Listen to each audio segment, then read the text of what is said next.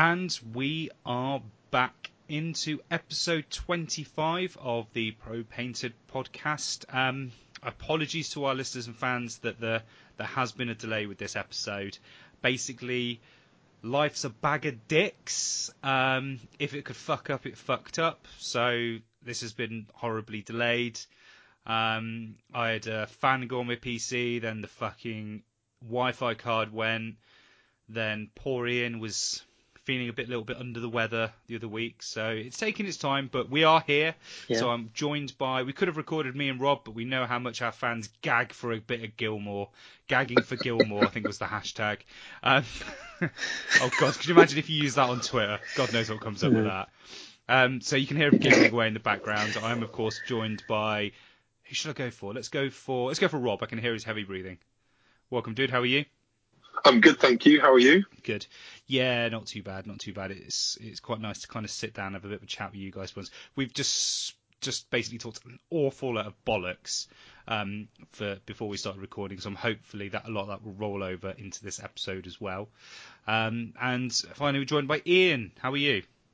I'm good, thank you, Matt. Yeah. Fantastic. All is well. Excellent. And we've just been talking about the fact you are um, buying yourself a, a basically a love mansion up in Liverpool.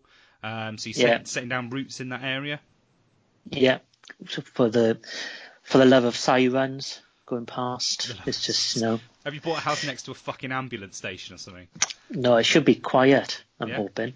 In Liverpool? Nice. Yeah, Um, one thing I keep meaning to ask you is obviously because it, that's quite a big commitment. Anybody that's gone through the stress of buying and selling, or even just buying their own property, will know it's fucking shit. Um, especially if it's your own money, especially if your parents' money, it's not really that much hassle. You don't really deal with it. But anyway, um, it's a big commitment. So you're having to drop out of a lot of events this year, which is which is a shame. Um, people want to see more Gilmore, so kind of sorry to hear that. But that's the official announcement in sacking us all off to buy a house. yeah, Hashtag gagging for Gilmore. Um, Maybe yeah, I mean it's it's it's, it's weird, isn't it? How the sort of we, you know we, we um as a bit of an overall thing, we kind of got on a roll, and you know we were getting great feedback and really enjoyed the podcast, and kind of life has, has somewhat conspired against us. But I think it's um you know if we can if we can make it through these tough times, um, then I'm sure we'll come out the other end stronger for it. Yeah. You know, um, I mean, yeah, and I, and I say that with a bit of a, a, a tongue-in-cheek thing, but honestly, you know, from uh, genuinely, I think if um, you know, I, you know, I know Ian's still chipping away, and, and I think you know, obviously he'll go into more how he's kind of managing his hobby time when he when he speaks about it, but you know, especially with me with the kid and everything like that, you kind of you never fall out of love with the hobby. It's just you know, you, you find ways, you know, to kind of adapt your time and and compensate, you know. So we all go through it from time to time. yeah, for sure. I mean, at the end of this day, at the end of the day, the podcast isn't going anywhere. I End enjoy of this day, end of this day. this is it. After today, podcast over. Um, Over. you know, the podcast isn't going anywhere. It's I enjoy chatting with you guys. At the end of the day, it's not actually really much effort. To be fair, um, everything's set up. We just record. I edit. I whack it all out. Um, I did. Do, and the podcast. and the podcast. I think uh, uh, I, I just just to interject it's really slightly. FYI. It's really Yeah. hard to do that while editing. yeah. Really hard. but I think um, you know, I, and I, I, I think it, it's testament to the to the inspiration for the podcast to begin with, because we were always, you know, we were ha- sort of have we were meeting up and we were having these kind of chats, you know, around a, a gaming table and a few beers at whatever events we sort of met up with, and you know, people seem to sort of, you know, obviously our listeners slash fans um, seem to enjoy our, our, our sort of ramblings. So I think due to the very nature of what made us start the podcast in the first place means that it's far more adaptable when things like this do happen because, you know, we just meet up for a chat. You know, it's the same as us meeting up in a pub and, and having a chat and catching up, you know, and I think, um, Yeah, this is our, our the- version of that, really, because we're so yeah, yeah. geographically widespread. I'm literally in Weymouth on the south coast. You're slap bang in Wales, Wales land. I'm land, equidistant, equidistant to the pair of you, pretty Yeah. much. and then Ian's fucked off all the Well, way to the boy. Liverpool. He couldn't really. He's, he's Yeah. pretty. He's pretty. He pretty much looked out of his bedroom window and he's got the fucking wall there. You know, he's gonna be the first. He's gonna be the first to be hit by the White Walkers. I'm down in King's Landing, and don't know where you are, Rob. Fuck knows. I don't know, like Game um, of Thrones what's that? Yeah, what's what's the one where all the people's balls are chopped off? Oh, no, I th- actually, act, uh, well, actually, I'm, I'm more by the ports and the and the and the, and the rough Irish sea. So I'm kind of like that The that really cool dude with the uncle with the massive axe and that. Cool. And it comes with a big ironclad ship and stuff. He's pretty cool, isn't he? First one, to, first one to hit me up on Twitter when the podcast episode goes out, telling me what castle is closest to where Rob is. I'll send you a little prize in the post. uh, mini mini competition, Game of Thrones reference. I can't. I'm literally not even going to look at a map until somebody tells me what the closest castle is. Then I'll check it. Then you'll get a little prize.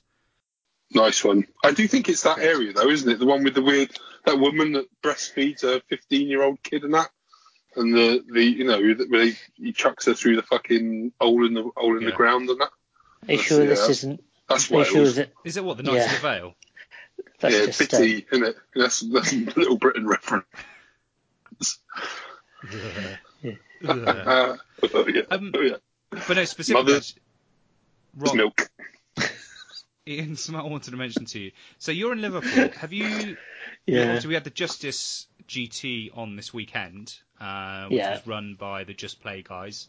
Um, So Ian and Richie are the ones that, that, that, that I know, you know, from, from the tournament scene. Met at Blackout for the first time last year. Have you have you been in? Have you met them? Go have a look at the store. Um, yeah, I've been to the store. Yeah, Yeah, so it's alright. it's Yeah. alright. Brilliant. That's a great. Yeah, shout-out. bought some bought, bought some stuff from them. That's right. Yeah, Yeah, yeah. been in Yeah. store. Yeah, sorry. You weren't tempted to go along this weekend? Uh, no, it's in South No. Wales. Uh, it's Ah. for Mother's Day. Okay. I was keeping my mum's sweet. You were with Bitty. Um, Well, we, Yeah. we, we, we, we hooked up and we went through some stuff which we'll go through later. Yeah, which is, definitely. which is quite cool. Yeah. cool. Well, how, how far's the, the store from where you are? Um, about two miles maybe, not far. Um, it's about ten minute drive. If that. Oh, maybe if they do an Yeah. event in the Sounds like future, so, we'll- sound, then we'd, we've got somewhere to stay, haven't we? Yes. yeah. I was Yeah. going to say, it sounds like you should be making more of an effort, actually, Ian. To be fair, so apologies to Ian and Richie. Um, you know, Ian, Ian, Ian would come down and visit and stuff, but he can't be bothered by the sounds of it. Two miles away, been there once. He gave himself the perfect excuse and fucked off to Wales for two weeks. yeah. Oh, I don't think it, oh, n- it wasn't. It was held in a thing, wasn't it? Was it held in a hotel? That know. event? Yeah, Holiday Inn, uh, was in, it? Yeah. slap, slap bang in the centre of Liverpool. Uh, was that three? Mi- that was that three miles away. Is that a like? Yeah, it's fucking Oh. three miles out of my radius. Oh no. Yeah. No, no. No. Going into town in full nerd mode is a bit, yeah, a bit much. What? Do you, not, Carrying carrying a box of Do you not toy put- soldiers. And, do you not put a Batgirl t-shirt on? Is that is that your normal? Um, yeah, quite often wear a Batgirl t-shirt. That's what I mean. can, I can, yeah. Is, is that is that full nerd mode? And then when you take the t-shirt off, you're just the norm.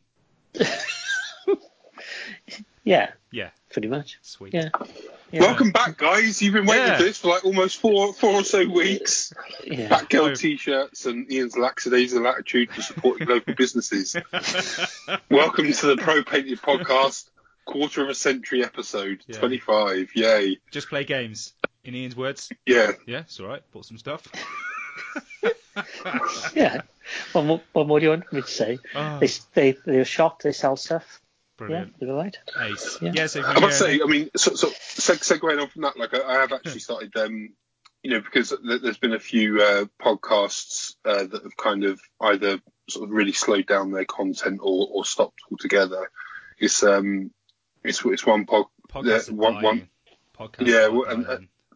And and their their podcast. If you know, if you really want to, you know, know sort of um, airs and graces, but a good sort of tactical state of the matter type podcast, um, then then they are the boys to listen to. Very very good. And I, I put it on Twitter the other day when they were released. They were doing very comprehensive sort of YouTube videos of after round summaries and stuff of, of the actual GT. And I, I said it's one of the it's uh, it's weird to you know, you, you, have, you, you have a picture in your mind's eye of what people look like when you listen to them on podcasts. You've never seen them before. And when you see them in real life, they just look nothing like you've imagined how they look. And uh, those two are very much in that ilk, very smart looking chaps, and uh, know their stuff as well. So yeah, it's a it's a good podcast if you're more sort of uh, competitively inclined. Yeah, I mean they're almost a counterpoint to us, and I, I think they've kind of got Yeah. they're they're not lucky's not the right word, but they've got the situation whereby they're two mates. They can get together in a physical location. They probably do record separately on occasion, and just you know they sit down and they just record themselves talking about stuff. You know, Yeah, that's Yeah. almost what podcasts are now. I mean, the environment they're in at the moment, it kind of it, it's tough because it feels like podcasts are kind of less relevant because you've got people are getting review copies of stuff really early and able to crack out episodes. So what's the point talking about the book? People are already doing it. GW's putting their own stuff out. They're so engaged with the community that it. It, it's tough to feel relevant, so I think I think Yes, podcasts I think are that- really falling by the wayside.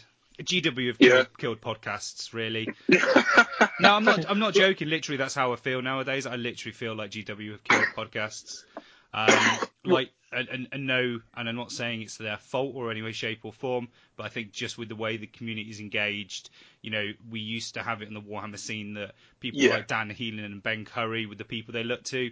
Now it's just anyone that's associated Yeah, with, say, Warhammer TV. You know, they go and do a head swap on a model, and you know the internet goes crazy for it. That's that's where it's all gone now.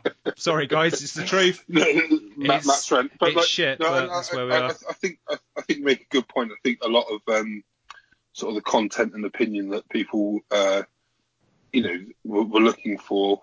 Um, you know, certainly when I started getting back into the hobby, podcasts were the place to go to, and I think it's just a natural thing where there's that extra level of engagement now, where people used to look to podcasts for that engagement. They, they're getting it from another source, and I, I, and again, that's I think that's probably you know, it's one of the reasons why if you look at a, a lot of the podcasts that are, are still going, they're very much um, either focused in on one thing or the other. There's, there's not a lot of um, sort of podcasts out there that are catch-all, if that makes sense. You know, it's you, you've either got people that focus on hobby, or you've got people that focus on you know, re- you know, sort of cutting-edge stuff, and but a lot of it's a lot of it's gone to YouTube as well. If you look at like Warhammer Weekly and Mitzi and Jimbo and all that kind of stuff, then uh, there's a lot of content out there as well on Twitch. You know, the Honest War Gamer, Rob and the boys, and Nathan and that. You know, they're doing a fantastic job, and I think it's just you know the the state of the content meta, as it were, to, to coin a phrase, is has changed, and it will always be that way. You know, um, you know whether it's in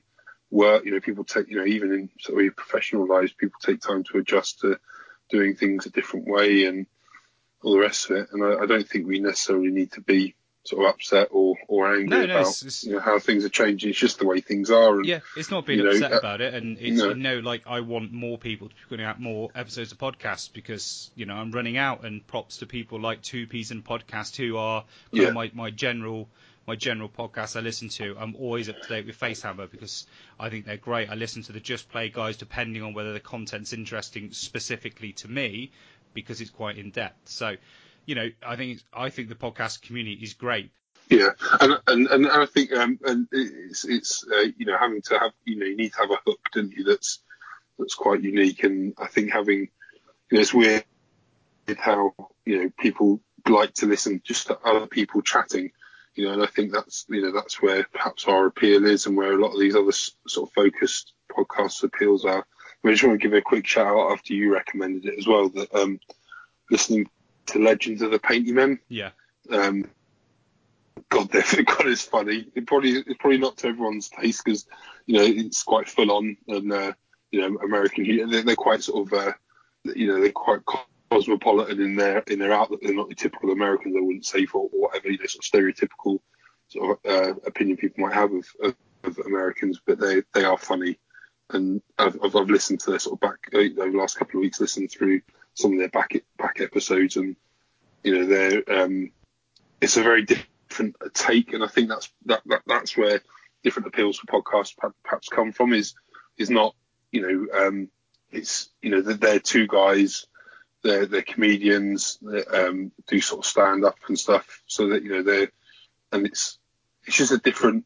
It's like listening to a, a different kind of demographic talk about something that we love.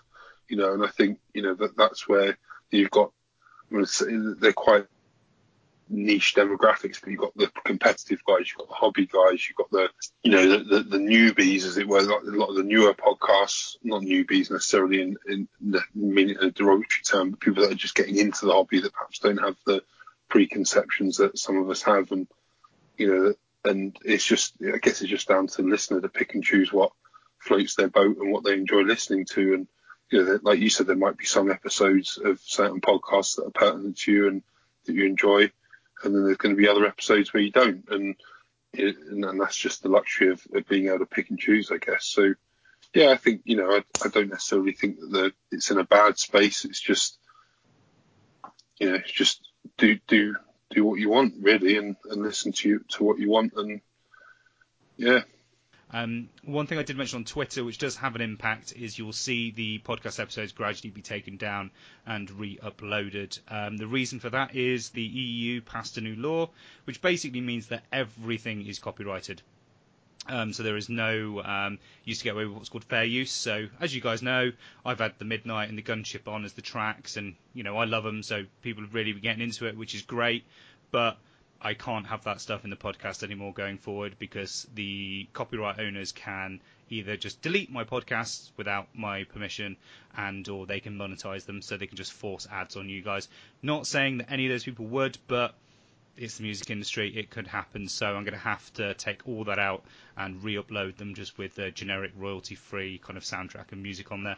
Um, so just out of interest, if yeah, it's shit this is this is the age of the internet now. Um, I mean, obviously we're English, we've got Brexit, but the English government have already gone on record saying that they would welcome. Excuse those. me. Yeah, they've gone on record saying they we're would. What? We're, we're, we're, we're, British, yeah, not no, English. Use the the B word.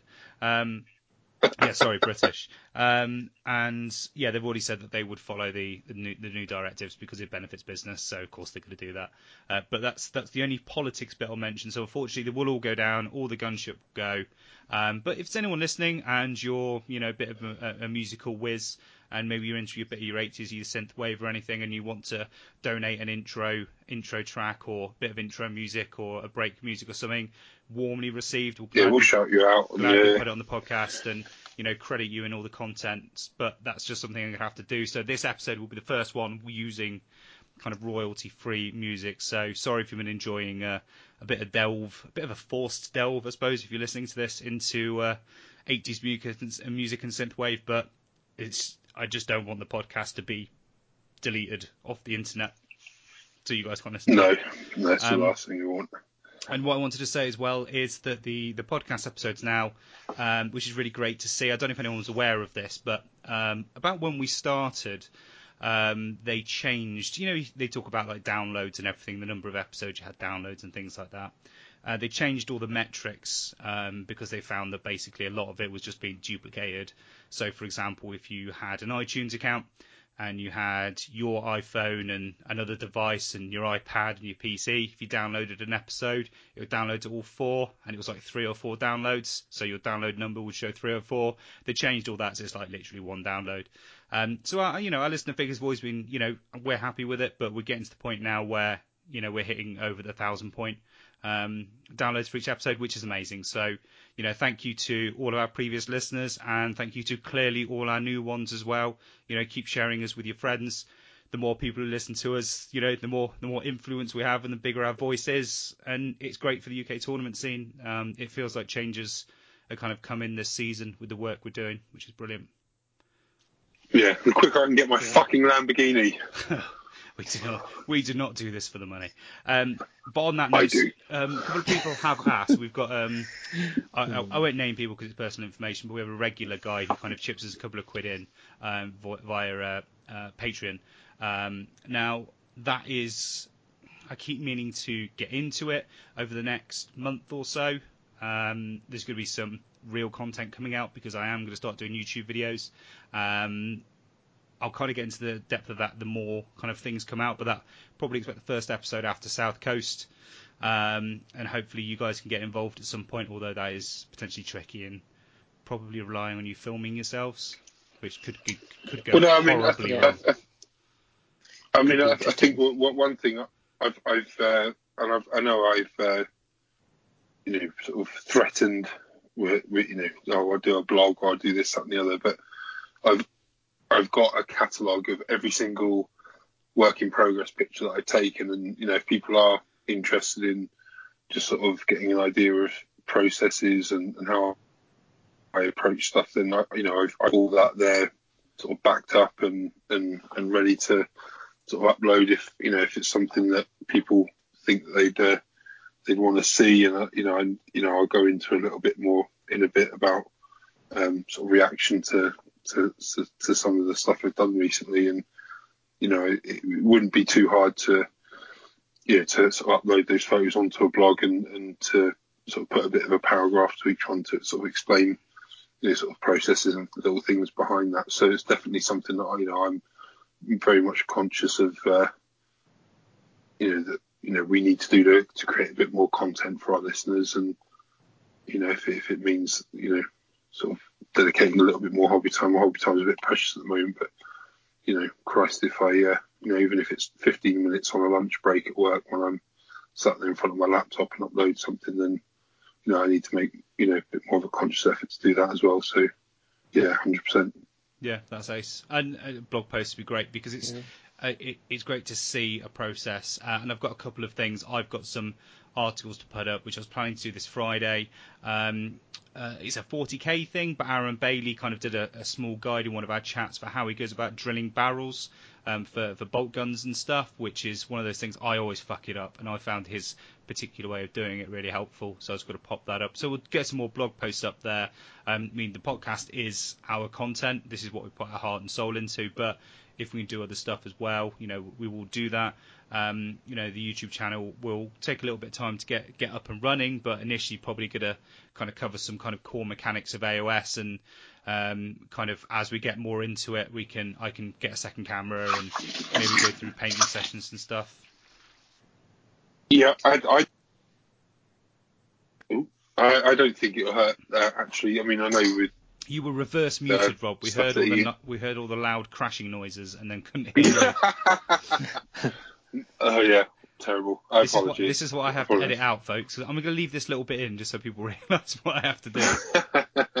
um, so yeah, I mean, uh, you know, you mentioned about bolt guns and stuff. I think um, it, it's probably, you know, we, we can talk about. I don't, I don't think I know we're an AOS podcast, but you know, if we've got any kind of hobby tips that we've, I know that Ian's sort of dabbling in a bit of 40k and some of the box sets and stuff, and certainly if there's hobby tips that will relate to sort of you know the hobby as an overall, which they obviously will, you know, with stuff like that, then you know we can include those as well. It doesn't, you don't have to necessarily omit stuff just because it's not AOS. You know, I think um, you know I've got a couple of 40k stuff things that I, you know I've got planned for. I mean, they're, they're not going to be done probably not this year, but um, know, certainly sort of sharing ideas and, and kind of you know just, just more content out to people. I think uh, I think people appreciate it. So yeah. Yeah, defo. I mean, it, Yeah. it's I don't, I don't want to get too much in depth into other games. You know, I do have a lot of other passions. You guys have heard me talk about Legion. I'm doing 40k at the moment. Um, but as long as we can always relate it back to AOS, I think AOS is our thing. That's what that's what keeps us together. That's what I spend most of my time talking about. So as long as we keep that focus, that's what matters. Um, but yeah, well, let's have a little bit of a ho- hobby catch up then. I mean, I, I I want to be clear. It probably comes off. I'm feeling a bit negative. I kind of am a little bit at the moment about putting online content out. Part of that is I listen to a lot of YouTube channels nowadays in regards to actual gaming, um, and it feels like we're a couple of years behind those guys. And some of the shit that's going on in gaming is fucking horrible, and it's weird how I can actually see that tabletop miniatures is heading that way as well.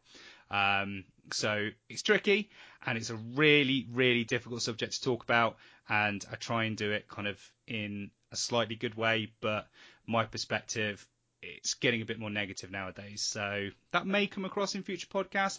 I'm not going to be sat there ribbing on GW, but I am going to be a lot more open about what I think's going on, and some of the stuff that's going on is just a bit shit. So As long as you don't completely flip over your editing table and rage quit, because me and Ian wouldn't have a fucking clue on how to do a podcast. So, uh, you know, yeah, you can, you can, uh, you know, again, it, it's, um, you know, people don't, you know, we're not the happy fun times fucking podcast, and it's all rainbows and sunshines, and even though we've got a sweet fucking logo that's got a, a sunset on it, um, but you know, I, I, I think, um, you know, having, you know, again, it's it's opinion, isn't it? Do you know what I mean? And and there can be counterpoints to certain opinions, and there can be other things that that people feel. But you know, I I, I, I don't think people necessarily want to hear just positive, positive, positive. Even you know, and, and I think it you you know to a certain to a certain extent it harms credibility when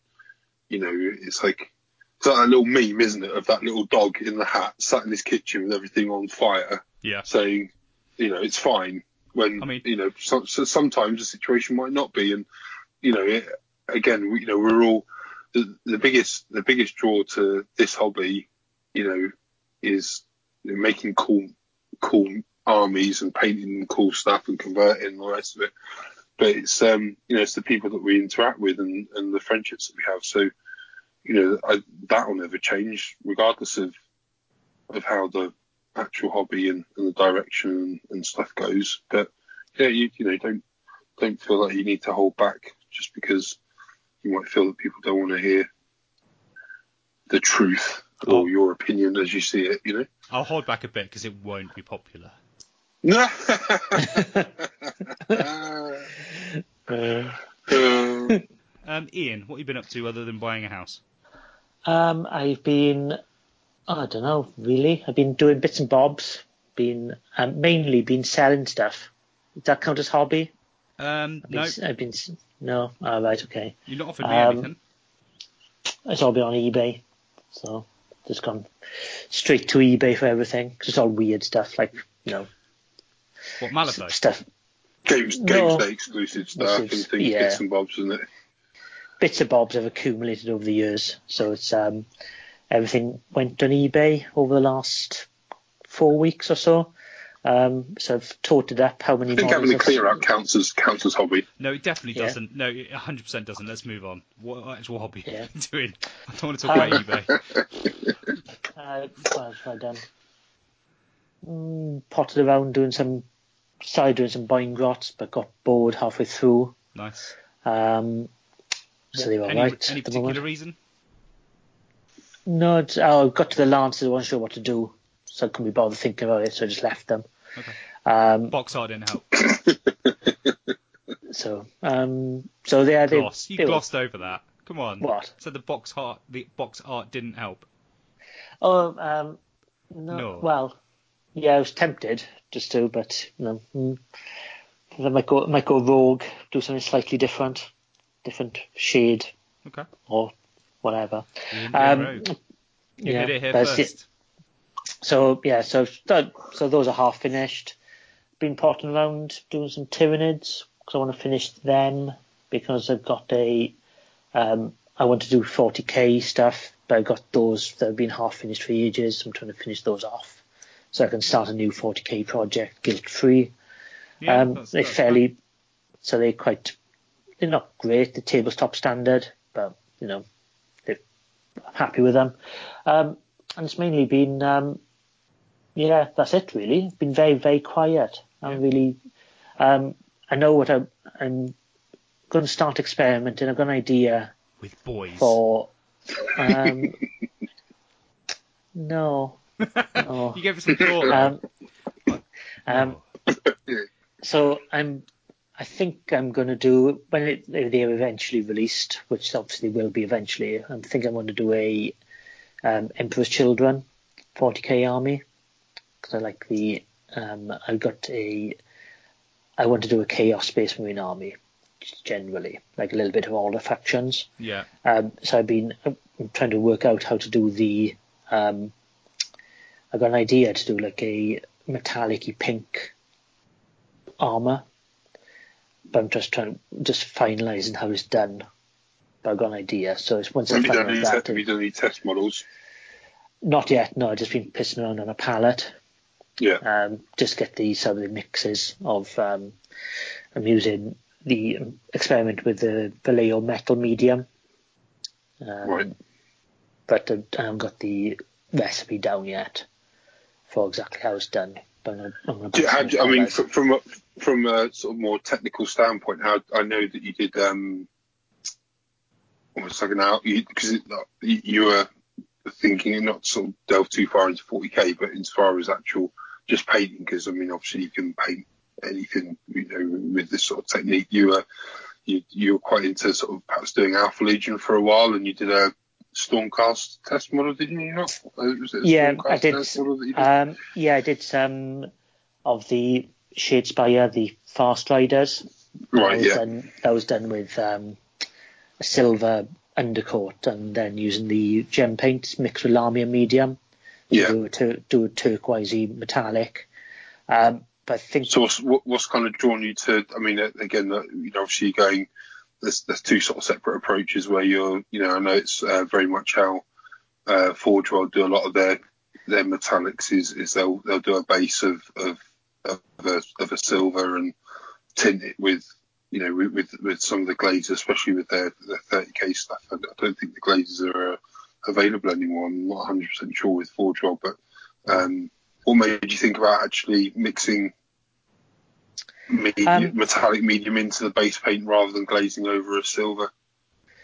I think it'd just be well, it'd be quicker. Step, yeah. It'd be. I, I, think it'll be quicker. I'm not not 100 percent convinced yet, but I think it'll give a more consistent finish. Yeah. If you mix up a batch of it, you got the same mix for the whole whatever you do essentially. Yeah. Um, plus you can darken and um, lighten it using more or less the medium to create the shades yeah. and the highlights. Yeah. So you do it. So you can you can paint it by a more traditional way, um, but using like custom mixes essentially, yeah. rather than relying on getting the so the, doing the um, glazes over the silver. I think it, it's okay with a brush, but really need an airbrush and, yeah, and yeah, not really not really I'm not really set up to do that yet. Um, yeah. So be yeah. Um, so I've been doing that. I've also um, Rob and myself met up and we discussed Skryre, Skaven and stuff. So I discussed bought Rob, bunny ears.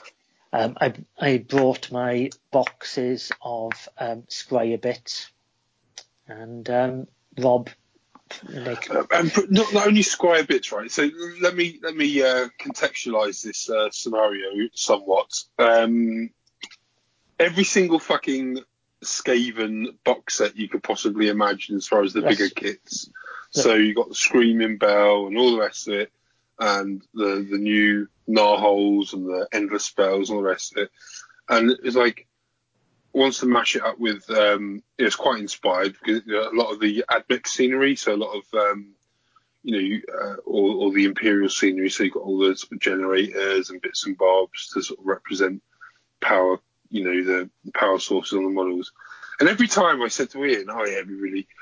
Perhaps if we had that bit of scenery, that would be really cool if we could use that. And hold on a second, he just fucking walked upstairs and brought another box set down. That happened about five times. Like he, has gone and fucking this screaming bell conversion. No, it's a warp lightning cannon conversion, wasn't it? That we're working on. It's going to end up like a three hundred pound warp lightning cannon. I was quite impressed. Yeah, it was good. Sounds Very like, me. Yeah, I was going to say it sounds like a it sounds like a dream for you. yeah. You can afford it from the bit site. Yeah. Just Ian gets to walk upstairs and come down with it. yeah. Yeah, so yeah, good. Cool. So, so we were chatting about that, and because um, I was kind of stuck about how it was all going to fit together. So I just like got let Rob get his grubby mitts on it all, and he worked it all out for me. Nice. Um, so that's on the back burner for some point. So that's, I got to. So that, that, was worthwhile then. Yeah, yeah. Yeah, it was. Yeah. Cheers, Rob. I'm just gonna, yeah. Cheers, Rob. I'm just going to file this in the potential to do. pile. yeah. uh, it's, it's definitely it's more than it's in. It will be done at some point because I bought like so many kits to do it. So it's got to be done, otherwise I will be disgusted with myself. um, but yeah, it's not in the imminent pile. Um, and that's How it, you, I um. What you what are your plans with the uh, Daughters of Khaine? I know you you got pretty deep into sort of doing that and, and, and stuff. What, what are, you, are you just shelving that for the time being, or? Um, I think I'm going to be. I'm quite enjoying just pottering around jumping back and forth between different projects. Yeah.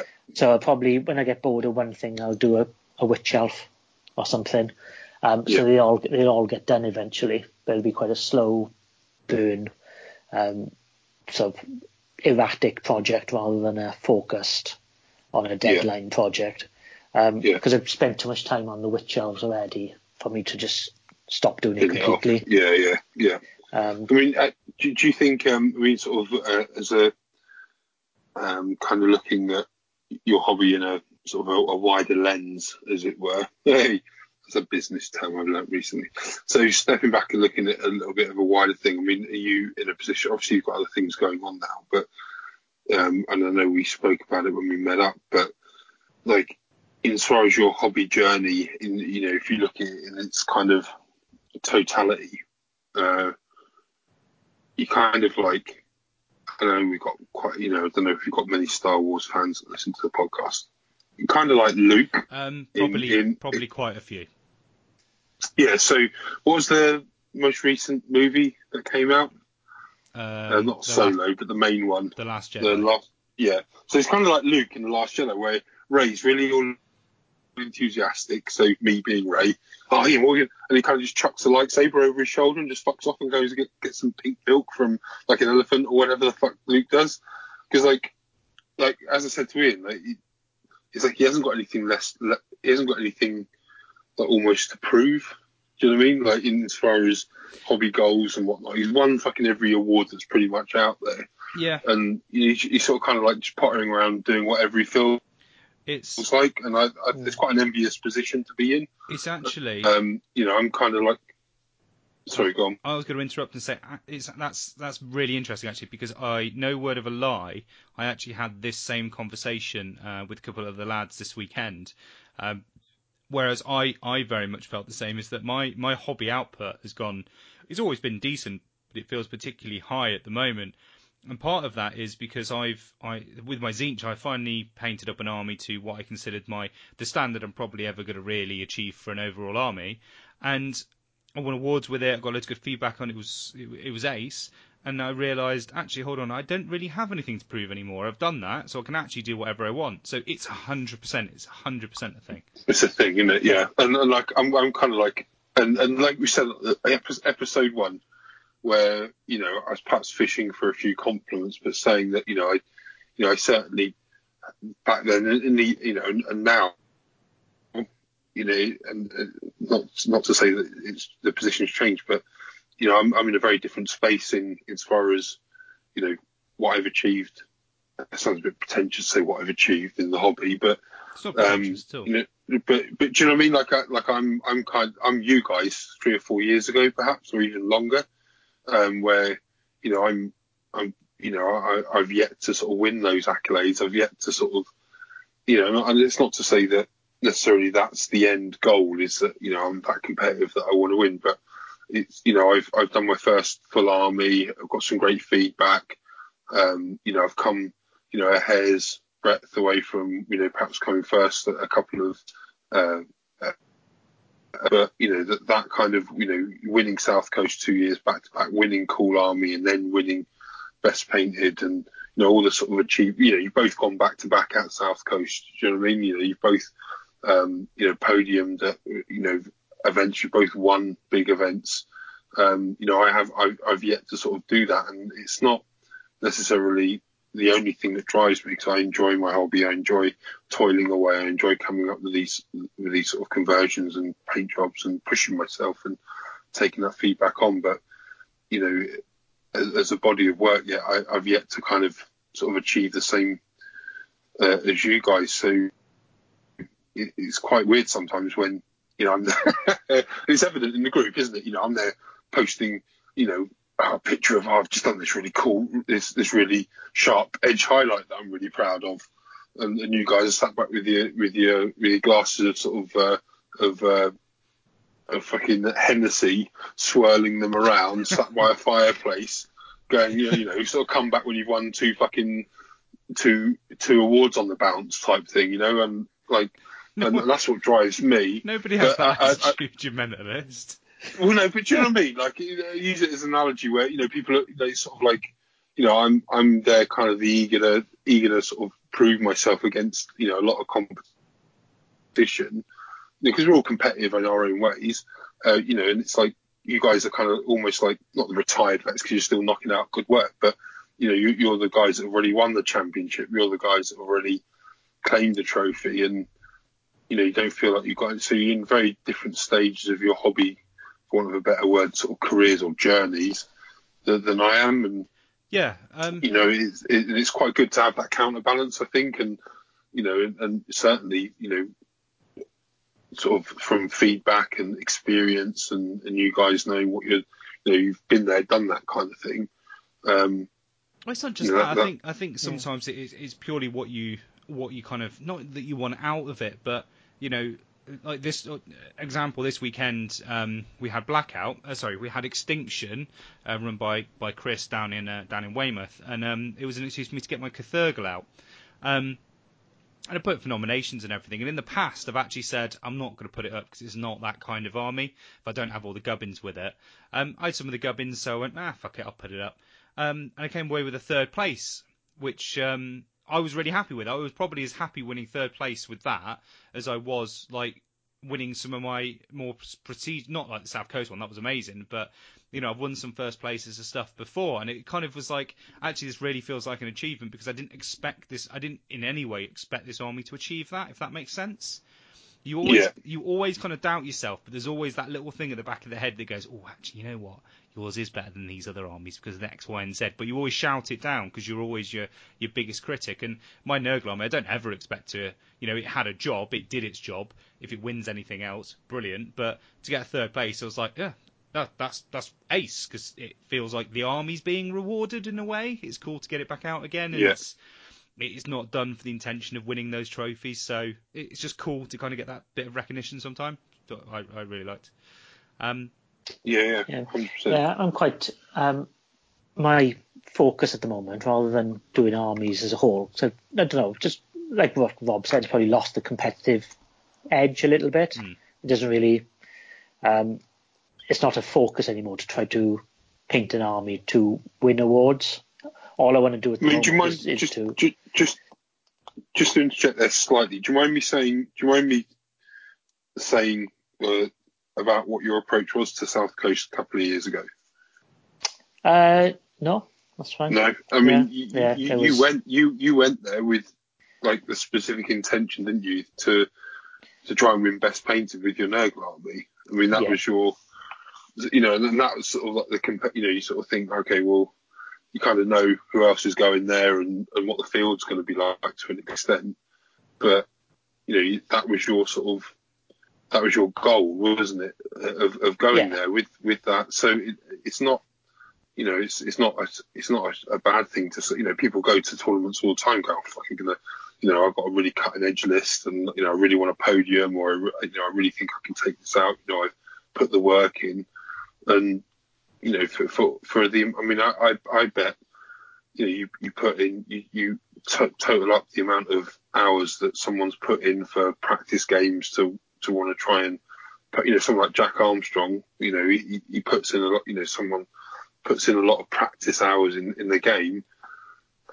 that's probably nowhere near the amount of hours you've actually put in painting that army. So it's quite a reasonable thing to, you know, there shouldn't be a, a negative connotation behind someone going, Yeah. I want to win Yeah. best painted. Do you know what I mean? Like, Hell, hell no. Painters put way more time. Painters flat out put more time in than gamers. I, I'm Yeah. a, ga- I'm a gamer and I play regularly, and I hands down put more time in painting because it's just Yeah. because you can. You to Yeah. organise and play a game is a commitment, and you don't you wouldn't do that. In, you know, you wouldn't literally play if you went to a tournament game after game after game after game. I can get up at nine o'clock in the morning and I can still be painting till four o'clock at night. You know, Yeah. it's not solid, but I, that will happen regularly.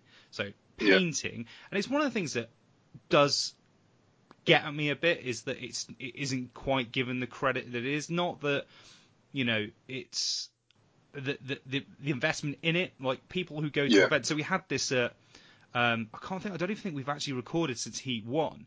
So I actually overheard a guy at Heat One walk up to the armies on display in the cabinets, say to the member of staff, "Oh hey, um, are there any points? Do you get any tournament points for voting? And the Southman was like, no, no, not at all. You don't have to do it. And the guy went, uh, fair enough, and walked off. I'm like, mate, if you can't even be fucked to look at an army and write a number down on a piece of paper for the Yeah. army you like the most, jog on. And I mean it, seriously. I've seen people roll a dice for the army that they when they, when there's points on show for the army they have to vote for. It is not fucking hard to look at a selection of armies and decide Go, I like which that one one you the like best. the most. yeah. If you Yeah. cannot, if you are utterly incapable of doing that, fuck off. I mean, like seriously, I think that is taking the piss. Like the people Yeah. that have put this inordinate amount of effort into doing these armies, and it and done all these different approaches for the pure joy of the hobby that you're in. Go and play chess. Mean it. Go and play chess. You don't have to vote for whoever's got the best chess pieces in that.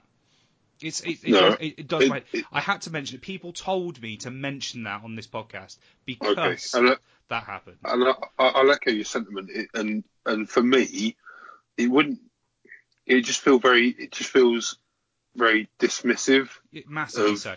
And that uh, of, of the passion that you put. Do you know what I mean? Like, you, the, the, like it's like, I, and I'll go into. And I'll, I'll say it now because you know it's. Um, I was going to mention it as part of my hobby catch up, but I um, I took Bell because we haven't spoken since I finished Be'lakor. yeah, and um, I took Be'lakor down to because the, the manager at our local games workshop, Luke, he's he's a really nice guy, and you know I've sort of you know every I pop in every Sunday morning. Kate goes to the gym, and I look after her. Again, I, I I tend to take her into town and just have a mooch around the shops and stuff. And more often, not Kate, uh, Luke's actually on paternity leave now because his missus has uh, just given birth. And so, you know, we, we kind of chat about that and, and different bits and bobs. And I'll always sort of, I know the store's quite quiet on a Sunday, so I'll, I'll go in there with Izzy and we'll, we'll, we'll just chill out for a bit.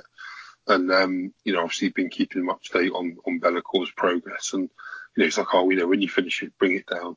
So I took it down on, uh, on one Saturday morning, uh, which was a bit of a bad idea because it's like pre-release day and, you know, it's full of fucking like beards and kids and whatever. um, but like took it down and he, you know, I- having a look and, you know, he was, you know, was checking out the, you know, the optical effect on the bass, and he was, you know, showing some of the people and they were like, you know, there's a couple of people playing AOS and they were like, oh, that's really cool. Put it in the cabinet. People were like, literally, you know, wow, what's the, you know, and it was really good, really nice feedback. But then some, he, I don't know if he was, he was my age. He, he looked older than me. He could have been in his thirties, uh, but he, you know, I'd not better for a kit bash. some people like people say shit And, like and like, just and, and, for a rise. And it's like, yeah, yeah, and, and like, all right, that's his opinion, and that's fine. But to, and you know, I'm not, I'm not looking for him. You know, I didn't Right. want him to fucking pull my track. Oh, can I suck you off, mate? That's fucking amazing. Do you know what I mean? But at the same time, it's kind of like people are dismissive to be dismissive because it's a thing. Do you know what I mean? There's, it's almost that too cool for school kind of Yeah, attitude. it's definitely a thing. When when something gets a lot of positive, deservedly gets a lot of positive Yeah. comments, there will always be those that will inherently go to a negative comment in some weird way of either satisfying their own ego or by you know um, almost feel like they have to counterbalance it. Uh, something sorry, I want to go back to you very quickly. We'll just talk about the paint about the nominations, which obviously I got quite irate about. And one thing I like to say for me, that is not voting for which army you like the most is like not clapping for the people who win the event. That that for me is that's the one thing every player at an event will do in the same vein is that the person who wins they'll get you know they'll do a round of applause. It's like literally specifically standing there with your arms by your side going, No. I, I, I can't I can't judge. I can't judge if this person deserves of this award, so I'm not going to going to clap. That in my head that's Yeah. that's the same thing. So next time, if you are one of those people, you're probably not listening to this podcast, but if you can't even be bothered to fill in that little slip, just think whether you would clap for the winner, because I bet you you would. Anyway, back to you, Rob.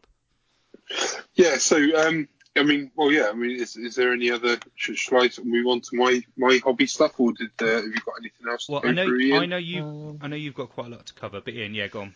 Have you got anything you want to add? Uh, No, I probably don't. Yeah, I'm just pottering around, just trying to reduce the grey pile. Yeah. So I, I did. I realised that it doesn't really matter what I'm painting as long as I'm painting something. Yeah. Um, some as long as something gets is progress in some in some way, it doesn't really matter what it is. So yeah, I'm just jumping around different No, things, I'm, I'm enjoying I'm, it. I'm with you on that. Um, what I want to do is give a quick shout out to a couple of our sponsors. We'll take a break. Rob will crack back into you. Um, not literally. Yeah, I need, I, I need a pee, so yeah, break would be good. Sweet. Actually, you might come and cover some of the stuff I've got because I've got a lot of events to cover, and then we'll finish off. We'll finish off on you know the best the best note, which will be you. Um, Okay. But yeah, please do Curtain Games. Please do go and check them out. Again, I'm regularly getting my deliveries from them every week with these lovely GW releases. Free page, postage over thirty pounds, which is immense if you're just ping, picking up like an army book and the realm spells and stuff. Every week you get in your free postage, and with the code Pro Painted all lowercase, you'll get an extra five percent off of your order. So please go and check those guys out. Obviously, they've regularly got their events on. Team event, not going to mention it, sold out. Um, 13th of April, they've got a 1,250 points kind of small, uh, small kind of intro game kind of tournament going on. So that's tickets still available on the website for that one. Obviously, they've got their later event in May, which I believe is also uh, sold out. But they're our sponsors. If you want to make that uh, that relationship worth it, please go and check them out. Put a couple of orders their way. That'll be brilliant. The code will only work on uh, Warhammer releases. So if you like me, you like your Legion, that won't work. But you can get all your 40k and your AOS under that. Um, also, Mercia Miniatures. Go and spend lots of money with them, but it's a bit tricky because they're at Salute. So one thing I wanted to say is, I love Mercia. Unfortunately, the website is still dated. This is not, you know, this is the thing. People talk about it a lot. If you want to go and see their models, if you're at Salute this year, go and check out the Mercia stand. Bish has put up this amazing. Uh, like Norse dock, it looks phenomenal. You'll be able to see all the models in the flesh. Make a note of the ones you like. Go on the website. Hopefully, at some point, they're going to get that all updated, make the process a lot easier. But please do go and support them. I've got some amazing stuff coming up with some collaborations with them for some future events. So you'll be, really be able to see more of their models in the flesh. Um, they sorted me out with some models for my, my, for my uh, Fate of Sigma army, um, which people really liked. They, they went down really well. My Cauldron of Blood was really popular. Um, a lot of people ask me where I got the snake avatar from on the back instead of the standard Avatar of Khaine. Shocker, that was Mercia. So it's on the website. Go by, listen by the factions. You know, just click them on the side, and they've got all there. So it's like the Cathones is the snake people. They're all in there. So go and check the Mercia guys out. Um, and obviously, my and endeavour, Pro Painted Studios, um, want to say thank you to everybody who's been, you know, sending orders and club stuff my way. Um, releases coming up are obviously the Slaanesh tokens uh, and the Fyreslayer stuff will be coming off the website on Friday. We'll be getting up the Khorne tokens this weekend, um, so they'll, they'll, they'll sort you all out. Um, obviously, we've got the blood tithe counters up there already, which already work, so feel free to help yourself to those. Uh, the code ProPainted Podcast will give you an extra 5% off. Now, for those tournament organisers or those people running events, uh, we're actually doing trophies now. Now, those are on the website. I've really tried to get some good, uh, as good um, as I can. These are premium quality jade glass trophies. The biggest trophies I sell, 18.5 centimeter, are biggest, are bigger than event trophies you'll get at places like South Coast, which are prestigious events. And because I want tournaments to use this awesome gear, it's way cheaper than you're going to find anywhere else. So go and check them out.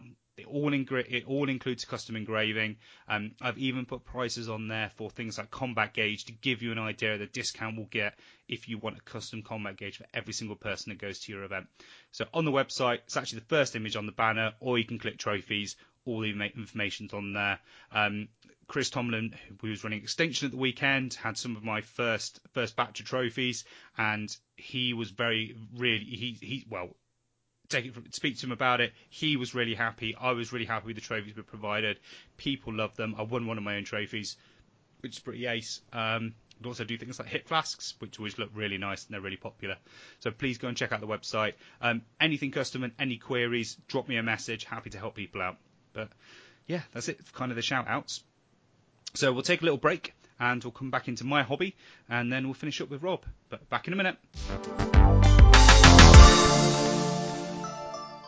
And we are back. So, um, I definitely, I know Rob's got a lot he wants to talk about, so we're definitely going to finish off on Rob. Actually, you know what? It's quite, it's quite nice just having an episode where we can just talk about like hobby.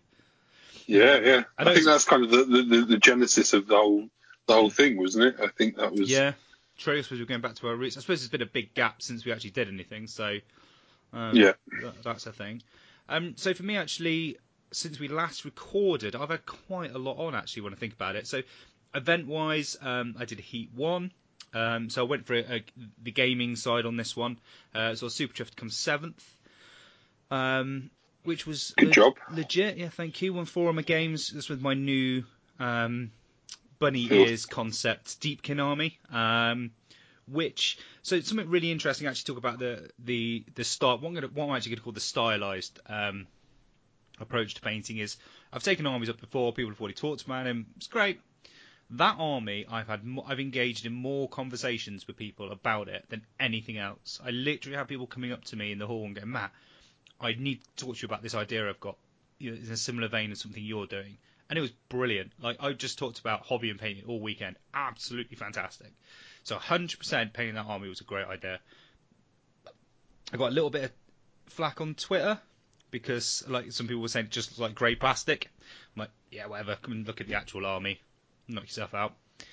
Um, so the painting stand was really good. Um, shocker for a GW event. The nominations weren't quite there again for me. Um, one of our one of our well, one of the guys who goes to my local club, a guy called Dave, Dave Fulbrook. He's got a lovely Nurgle army, and it's quite box arty, but really nicely painted. Hundred percent deserved to be in the cabinets. Just wasn't, just didn't see it, just didn't nominate it. So again, hopefully there's someone that will address in the future. Which, knowing that Steve Wren, tournament extra- uh, organizer extraordinaire, someone I've got an awful lot of time for, is taking over running the events, which is, I think that is just amazing news. So I think for the heats, we're gonna have some really, really good, really good. We are in there. We are in like Flint. It's Yeah. fucking going to be cool. So yeah, massive, massive props to Steve. He'll, he'll get loads of support from us. Um, I know there's not an awful lot you can probably do for what what I, I will term this season because I guess in the plans are in place. But I'm really excited to see what he does with kind of the heat kind of events going forward. Um, one thing I was kind of hoping for because there was some rumours of it that maybe the finals wouldn't be a 65 pound ticket. Um, so you obviously get invited to buy a finals ticket. Um, so obviously I qualified as top 50, I think, from the event. Um, 165. yeah, no, it's sixty-five pound again for a ticket, so I won't be doing the finals. Um, if it was even discounted, um, I know in the past it was free. Wouldn't expect that. You know, if it was a thirty pound prize, I'd, I'd maybe go for it. But no, I'm not. I'm not paying sixty-five pound for another GW event. Um, the fine they have to improve because the finals last year were pap. But really good weekend, really good time with the lads. I think if I do those kind of events in the future, I think going for the gaming is definitely the way of doing it. That's GW's approach to it. They still fuck that up a bit because they don't do a true Swiss system. So for those of you who don't know, if you've not been to those those kind of GW events, normally at a tournament they'll use kind of a second sort. So everyone who won, they'll go by say VPs. Not always the best, I guess, but it gives you a good indication of who smashed their opponents. Get those guys to play each other. Those guys that earned less VPs and maybe had a closer win, they play each other. Don't do that at GW events. They literally just chuck all the winners in together, all the losers, all the people had a draw, minor wins in together, and that's it. So it's a complete. You can have a bunny run. You just don't know who you're going to play. So it's a bit, bit of a shame, but heats were good. Catched up with loads of guys. Um, I also had um, Extinction last weekend, um, which I've mentioned a couple of times, run by Mr. Tomlin. So unfortunately, neither of you rocked up. No. Sad time. no, no. Yeah, it's um, you know, uh, obviously Chris has uh, sort of got into that format now of uh, it's uh, sort of one in Weymouth that's more of a fun event and the sort of slightly bigger, well, so I say slightly bigger, bigger event in, in Cardiff now, which is which is great for me. But um, yeah, I think last year was was it last year was Tommy Burns, Tommy B, or was that the year before? The year year before Year that? before there wasn't one last year.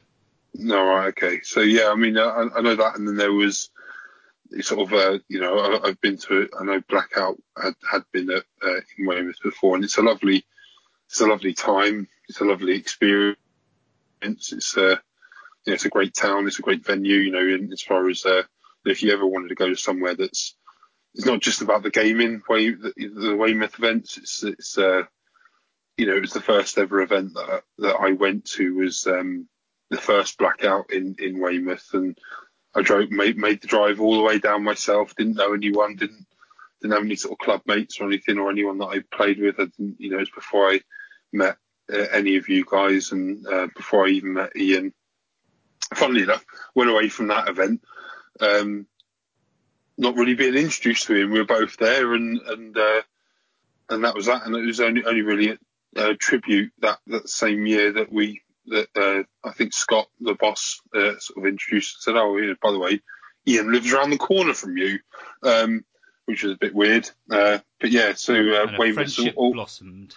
yeah, yeah. Um, and it, you know, Weymouth always it, it will always hold a special place in my heart, not only for that, but it's um, you know, so it's sort of it's kind of the heartland of what I consider the, one of the heartlands of uh, the southern sort of uh, wargaming community. Uh, you know, you've got all your, all your guys down there, obviously the the Black Sun guys um, that did so much over the last sort of almost decade, I guess, of uh, you know sort of promoting the hobby and it was nice to see. Uh, you know, I, I think although perhaps he, he, didn't get the numbers that he, would necessarily want, by all accounts, it was a lovely event. And yeah, it's a shame not to go down to it, but uh, you know, I've, I've, convinced myself that I'm, I'm not going to go to an event now until I can sort of do a big reveal on this army. So, as much as I'd love to have brought, my uh, my mixed order army down, um, uh, I didn't didn't really want to do that, and, and plus it's it's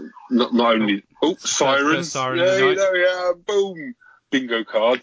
Um, Matt raging, I've got that one, and sirens, that one. Me ranting for half an hour about bollocks, that'll probably come soon enough. Um, but uh, the fact that it was uh, Mother's Day and it was the first, obviously Mother's Day uh, where we've had our little, and so that was kind of a, a special weekend for me. So whether or not I'd, I'd had uh, my army finished, I wouldn't have been able to attend, unfortunately. But by all accounts, it was a great event. Well, so get your excuses in. Um, but yeah, no, that yeah, I think I'm, I'm pretty good with that. I think that, that, that that's not too bad uh, an excuse. So yeah. uh, yeah, uh, apologies, Chris, for not being able to show up on that one, but uh, we'll we'll, uh, we'll see about blackout. Yeah. Well, anyway, this is all about me. Uh, your bits in a minute. um, Sorry, no, hijack your segment, Matt. So yeah, Extinction was a really good weekend. Um, it was a little bit different with the all the the games being in the realm of Ghur, so people were using one to two extra uh, monsters which could change sides during the game. Um, I took my Cthulhu along because um, Jen actually painted up two Mongols um, to add to her army. So thanks to I think it was Tom Healy and Carl Breakspear who, um, who, who sold some a, a, good price to her for those. So thank you for that. Um, she really actually really enjoyed using them. Um, I had a good I had a good time on the gaming front. Won all five games. Um, very soft score heavy event though, so came third. Um, but yeah, no, it was a real laugh. I was in quite a mood on the Sunday because I had to deal with Sicky Bailey, so Aaron Bailey, uh, along with a couple of others, decided to um, hit the Strawpedos all day. So for these who don't know, is when you get like normally a cheap crap Alco pop. Um, so Smirnoff Ice, the VK flavors no one ever wants to drink, WKD, pop a straw in it, and then it allows you to down the drink because the air will go out the straw, so you don't have to glug. Uh, turns out Matt Clark, formerly you know an old school black sunner, rubbish at it, absolutely terrible. Um, however, he would regularly come last and comment just going, well, joke's on you because I can enjoy this drink now. So he was he was thoroughly enjoying himself. So Aaron ended up very drunk, drinking all these horrible artificial flavour drinks, and was out till about four o'clock in the morning, which is pretty early for him. Uh, came back to mine and was just sick everywhere. He was actually sick on Tom Hewitt while out in the club, um, and uh, kind of stood there, shrugged at him. Aaron just went back in the club, and Tom Hewitt had to walk home covered in sick, threw all his clothes away. Aaron stayed out for another couple of hours. Uh, came home sick out my second floor, spare bedroom window. Uh, Jen found him laid down in the hallway with his t-shirt off, just been just been sick all down himself, just laid there in a pool of his own sick. He was sick in my bath, down the toilet. That's pretty standard, I guess. Sick in the bedroom. Yeah, just just sick everywhere.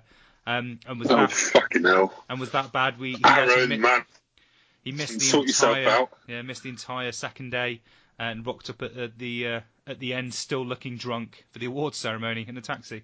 Um, I'm surprised. I'm surprised he wasn't naked. Yeah, me too.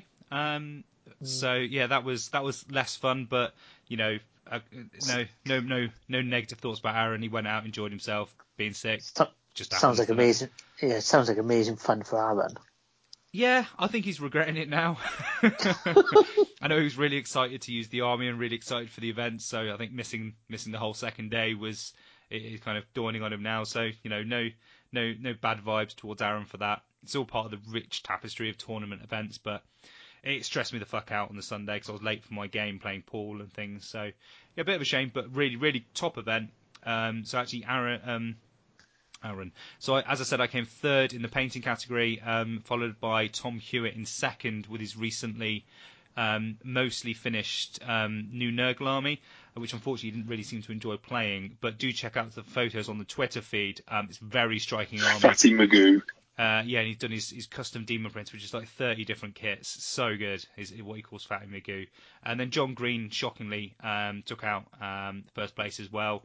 Uh, some fantastic additions to his mixed order list, which has now gone down a full Sylvaneth route. So again, photos on Twitter. I'm going to do a little article so people can have a look at those. Um, so yeah, Extinction was a blast.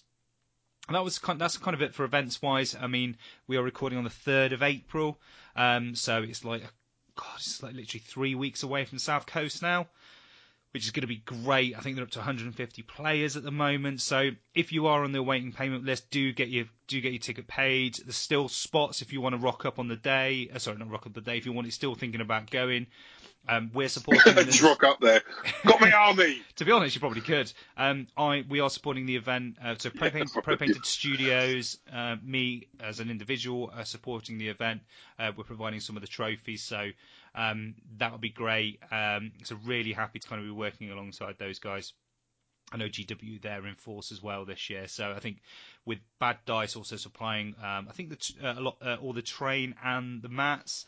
I think it's going to be a blast. Um, I'm personally going to be going for the gaming side again because I'd love to win a gaming trophy, or potentially even best sports. Because if I went, because obviously first year was coolest army, second year was first place best army. Maybe we'll pick up another trophy for that best sports. Probably got a better chance at gaming than best sports. To be fair, not that I'm particularly bad at best sports, but I think you're a particular breed to win that kind of best sports and size that size of that event. So all that, so all those events, and actually I've been doing fuckloads of hobby, um, quite a lot of commitments. So along with a couple of other local guys, I'm kind of following along with a, a Tale of Six Gamers 40k kind of painting thing. You, you paint like 20 power levels a week, so that's been a lot of fun. I've been painting up uh, some Blood Angels for that. Similar vein as Ian, kind of talking about his Tyranids, just getting stuff done, just working through that that pile of plastic shame. Um, and something I wanted to specifically share actually is I tried a new technique out. Um, I've always struggled with gems and blood drops. Um, I don't know if anyone else listening kind of has, has had this issue. Mine never have really kind of felt right. And I tried something I had never done before. And it was off of YouTube, uh, a couple of YouTube videos I watched. And Robbie making loads of noise. Um, and what it was is actually starting all the gems from a black undercoat, which I'd never tried before. So I would always kind of paint them purple and then work up from there. But I started completely from black, and then slightly thinned the main colour, which is like Mephiston red in this case. Then kind of painted that in the, in the bottom corner. Then worked up. I think I literally did um, that, then uh, Wazdakka, uh, then fiery orange.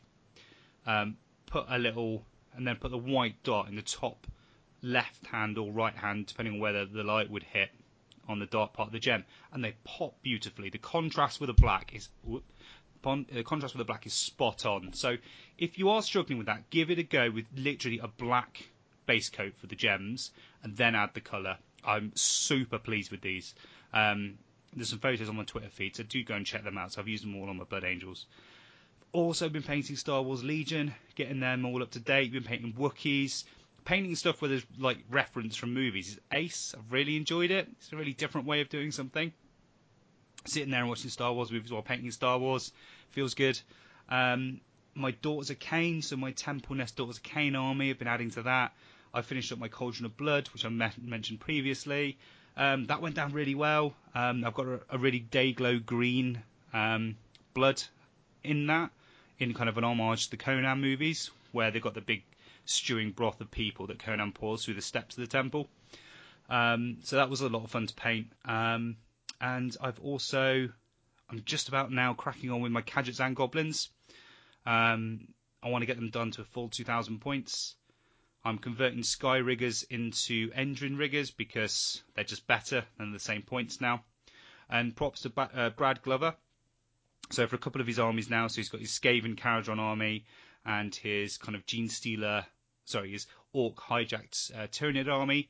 He got this awesome like plume effect, and um, it's literally basically covering like a, a black wire armature in clump foliage and glue, and painting it, and it looks like these amazing kind of rocket exhausts. So super, super pleased to get those done. Um, so I did my first one yesterday. So again, this check the feed. There's some photos of that. Um, if anyone else has any questions on it, let me know. But yeah, my hobby's been quite, quite well rounded, really. You know, doing a bit, doing a little bit of 30, 40k. I've added some more models to my Cthulhu. I've done Demon Prince and and used a couple of the models from the Rogue Trader box set to do some kind of more fitting Nurgle swarms.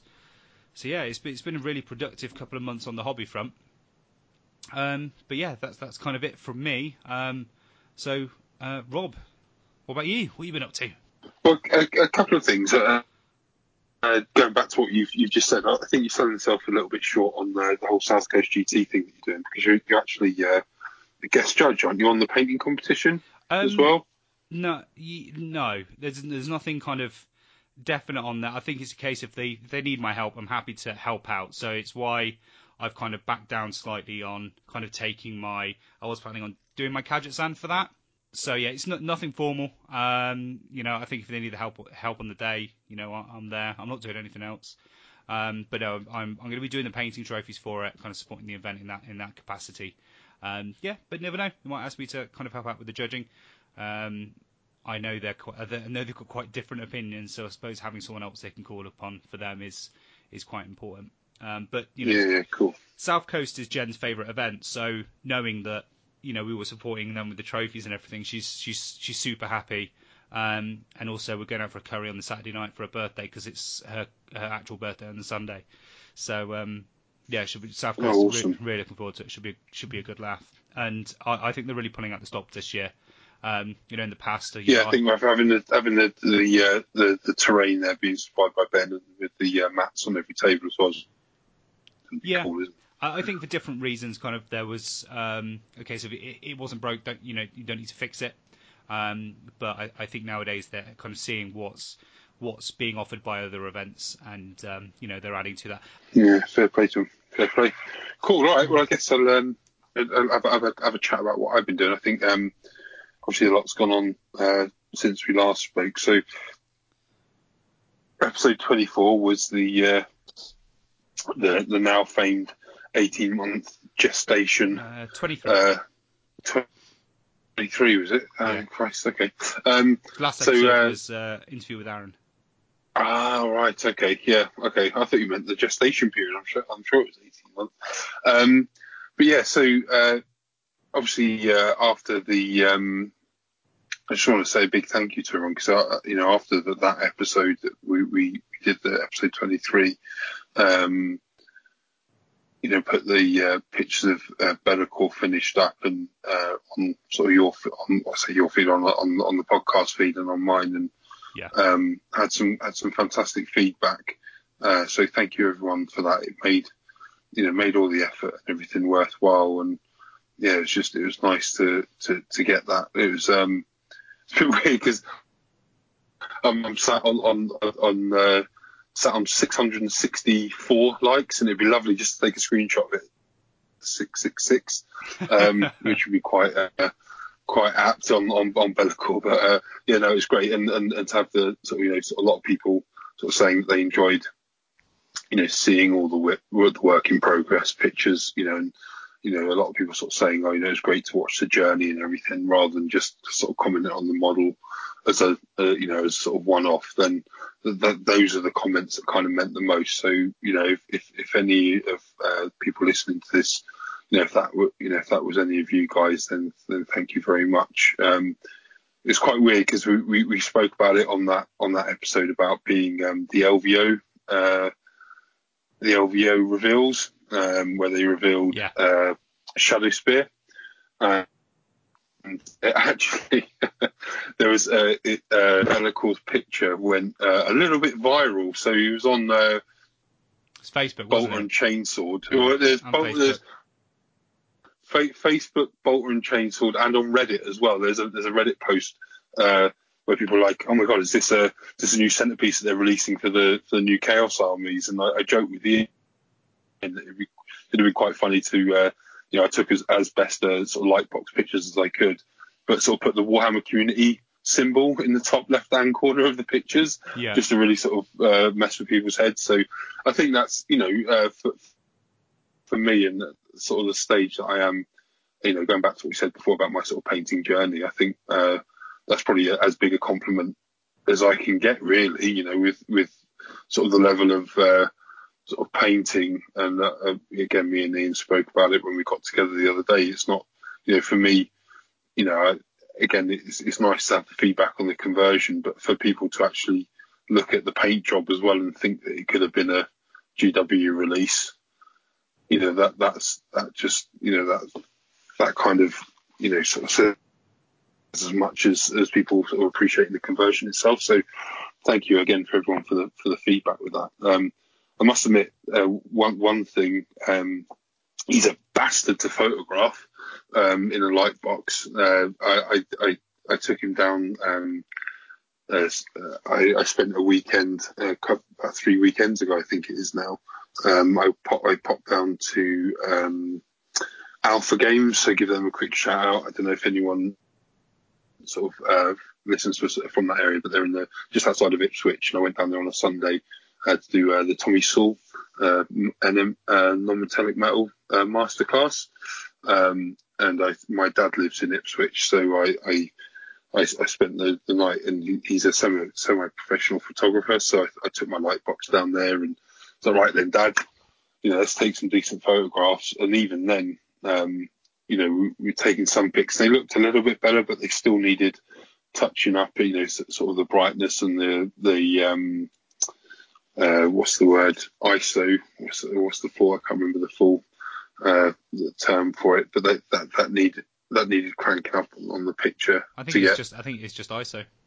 yeah. Um, having and, and even then, you know, when you zoom in, it, like it, it's really frustrating because I think Ian's probably the only, well, he is the only uh, sort of uh, person in our on our nerd group that's seen it in the flesh, and like, and it, it sounds it, again, it sounds quite pretentious to say it, but I don't think any of the pictures that I've taken so far do it justice because it just doesn't pick up. And um, it's quite funny because uh, Greg uh, Greg Dan was at uh, over the weekend, and there was, and you know, again, not knocking the paint job because it, it looked stunning, but there was the the scratch build that someone, or it wasn't the actual painter, but the the uh, someone had sculpted an uh, an Ulrik the Slayer um, in in like a slightly larger scale. Um, almost like a three up scale, and and, and a, a guy had painted it and entered it into the crystal brush, and it looked fantastic on the photos because I, I don't know if people are aware, but when uh, a lot of the crystal brush entries they go up on Cool Mini or not for internet voting, and the, the picture it looked like an oil painting. I mean, it was fantastic. Um, but Greg actually quite brave of him to he, he took a snap of it there and then, you know, sort of in the hall as it were, and it looked nothing like the the, the picture that was on Cool Mini or not, and it, in, and whether I don't know whether or not it was his um, uh, uh, what's the word uh, insinuation that you know these things have sort of been touched up and and, and sort of made to look better yeah. in the Cool Mini or not photo. Yeah, not you know, sort of like, and, and, it was quite clear from the you know the picture that he'd taken that the you know, not to knock the colour, the, the, the paint job, it was absolutely amazing, regardless of which photo you looked at. But it was quite clear that the one on the Cool Mini or Not website had been sort of tweaked quite a bit, you know, to sort of get it looking good. But um, having said that, you know, I can understand where they're perhaps coming from because, uh, you know, I, I've been to the, the Warhammer World Hall of Miniatures, and you look at some of the miniatures, and they, they don't look like they do on the websites. Do you know what I mean? There, there, there are uh, there is a little bit of work that's gone in just to sharpen them, not to sharpen up the detail to make the the paint job look better insofar as oh it's a shit paint job, but this Photoshop makes it look better. It's still an awesome paint job, but it just makes it that much more I don't know easy to view on as a picture. Does that make sense? I don't know if I'm making sense or not. Um, but uh, yeah, there's definitely you know I think Be'lakor definitely looks better. Certainly looks better in person than the photos that I've managed to take of it.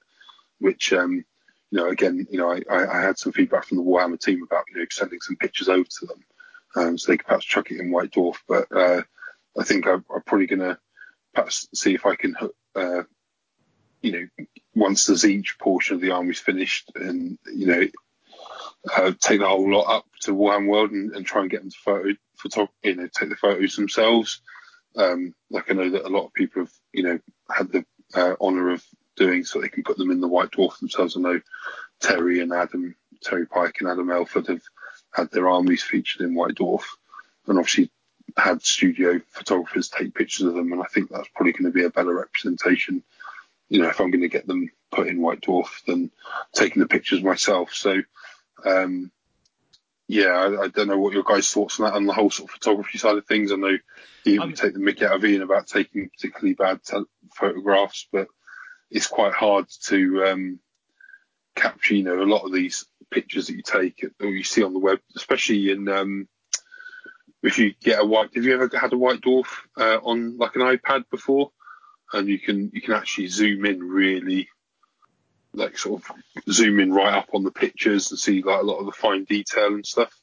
And whatever you know, whatever I'm doing with this uh, SLR, because it's a decent camera as well that I'm taking pictures with, it just doesn't seem to the the model just doesn't look. You know, the the overall impact is, is is there, but when you zoom into certain highlights, I know that I've done, and when you look at the model in for you know IRL as it were, they just don't rep- they're just not represented on the the photos that you take. Yeah, I mean, photos is a massive thing. Um, it's they they are incredibly difficult, and you know, it, it's almost like if you want to airbrush properly, you need the space and you need the gear. If you want to do photos properly, you need the space and you need the gear. Um, I think a lot of us, you know, the most popular way of taking mo- photos of models at the moment is using the inside of a of a, a um, uh, uh, current rule book um, where they've got their kind of grayed out um, photos, uh, pictures, the art on the inside uh, inside covers, and just using your iPhone or something. So getting something that accurately reflects your models is just really difficult. Um, it is really hard, and it can really depend on the. And model. like I thought, I'd be able, yeah, and and like I um, you know, some of the photos that I'd taken and, and lighting and, and stuff, I just don't know enough about it to to, to, to take a, you know, I'm, you know, you sort of see people, you know, I guess it's a luxury they have, you know, you see sort of stuff that, not to say that my, my paint jobs are as good, but you see, a, you know, a lot of the uh, studio painters and heavy metal guys putting stuff on Instagram and stuff where they've taken pictures of, of stuff that they're working on. And yeah, the paint jobs are obviously mind-blowingly good but the photo, the photography is also mind-blowingly good as well. Do you know what I mean? It's kind of, you, you know, you need you need both. You know. Yeah, absolutely. So yeah, and that's that's one of the, the tricks with sharing your stuff online. And I mean, I've got no, I've got no experience of you know taking photos to, to send to White Dwarf. I think when I won um, South Coast last year, I was, I was contacted to ask if I had any better photos of my Tzeentch, but in the end, um, I decided not to send any over. Um, and it's not really something that's one of my aspirations, but I, I understand why people want want things in publications like White Dwarfs. It, it, it it's yeah. cool. It's a, it's a great it's a great hobby target for sure. To think of must be millions of people seeing your, your photos in a publication like that, you know, across the world. Yeah. They must sell that amount in White Dwarfs. So, you know, yeah, definitely, it's amazing. There's some good articles out there, but I still don't think they do well enough. I mean, most certainly from my perspective, from what I would say is if you want to take good photos, I think you really need to invest in a very good camera. I mean, obviously we did the did the little raffle um, a while back, so I use that camera every now and again. Um, and it's a good camera, and I want to get to events more, but you need to take a tripod with it. Um, yeah, yeah. But again, you'd probably have to spend another 200 quid to get something kind of close to kind of the GW level um, photos they're taken and a full backdrop and lights and a tripod's like number one if you want to take proper photos, you, Yeah. you need a tripod. Um, and there's a lot of people who've written articles on it. But yes, it's Yeah. really tricky. Something I still I try and improve with, and it's still bloody difficult, as people can tell by the different quality of photos of mine, kind of online. Um, Yeah, as hundred percent. as with most gamers, to be fair. Um, well, I think if you're going to take it seriously, you just have to buy the gear and have the room for it. Yeah, I mean, and and and, and, sort, of, link into that. I mean, obviously, I mentioned about the uh, the non-metallic course that I took. It's like twelve hours of just sitting there um, blending um, sort of a couple of armor panels on a sanguinary guard, and um, I think I shared a couple of photos with you guys about some of the stuff that I'd done, and you know, worked on a on a jetpack and a and a wing and a, a one singular breastplate on a sanguinary guard for twelve hours and it was it was well not twelve hours, but it started no, it was a bit more like eight hours perhaps. Um, but yeah, that, I mean, it was a great it was a great session, and Tommy's a legend, and it was quite nice to see. Uh, you know, it's always nice to see sort of golden demon level painted miniatures in the flesh. Um, and even even then, you know, again going back to what you said about photography, I, you know, I, I snapped a couple of pictures of uh, sort of the now famous uh, sanguinary non-metallic metal sanguinary guard that he he did. That if you go to Gollum Painting Studios, it's sort of the front and center on the website. And like even with you know a half decent camera phone that I've got, you know, um, taking snaps of that, it, it it doesn't do the model justice. From you know, I know Matt, you're not the you're sort of uh, necessarily the uh, sort of the most uh, you know fan of, of that particular technique, but um, you know even so, you know you'd ap- appreciate the sort of skill that went into painting it. Um, you know, me taking a snap on my camera phone just doesn't just doesn't do the, the, the models that uh, that he had there justice. You know, so um, but that that that was great. It was uh, it was quite an interesting um, sort of approach to doing the technique. You know, I, I perhaps tend to overthink uh, a lot of things when I'm when I'm painting, and, and to see someone that uh, can just literally almost paint a whole model in you know really nice NMM kind of technique in the space where you're in the same time that you'll just do one singular armor panel. Um, obviously, you know, as he mentioned, it was more about you know his kind of you know his experience basically. Uh, you know, it's, it's one thing I can't really go into sort of too much in the the things because you know he you know sort of rep, to to respect Tommy and and and the work that he does. You know, it's not something that he wanted to kind of. You know, it's not fair to to go through specifics of what we learned because again, you know, not only you know people pay for these things, but it's it's more about uh, context as well. You know, me me explaining something that he's trying to explain. It's almost like Chinese whispers. You know, um, I'm sure he'll do. He'd, he'd obviously do a much better job of explaining techniques uh, than I ever would. So, you know, if you get a chance to go to these courses, I, I think it's not necessarily the, you know, what I took away from it more than anything is not necessarily how to paint non-metallic metals. It was just the kind of approach to painting miniatures as a whole, uh, and and certain sort of techniques about how you pick your highlights and your shades and all the rest of it. You know, I the, the sorry, go on. Let me let me jump in there quite quickly. What you're saying about not not wanting to. To, to share some information. Um, so what I will say to that is my air. For those who don't know, uh, my air compressor for my airbrush has unfortunately broken. Um, I no longer have a, an air compressor, so I can't airbrush. Um, so actually, it's put a massive delay on me doing. Every, it turns out every single army I'm doing involves an airbrush in one way, shape, or form. So the information that you have just listened to in regards to using a black undercoat for gems uh, and the colours that I mentioned working up from there, um, that information is charged at five ninety nine. Um, so if you can PayPal, if you can PayPal that money to um, uh, firedrake underscore studios at yahoo uh, dot, dot com, um, then obviously that that'll be great because you, I've given you that information, so you should pay, and um, I'll also get a compressor out of it as well.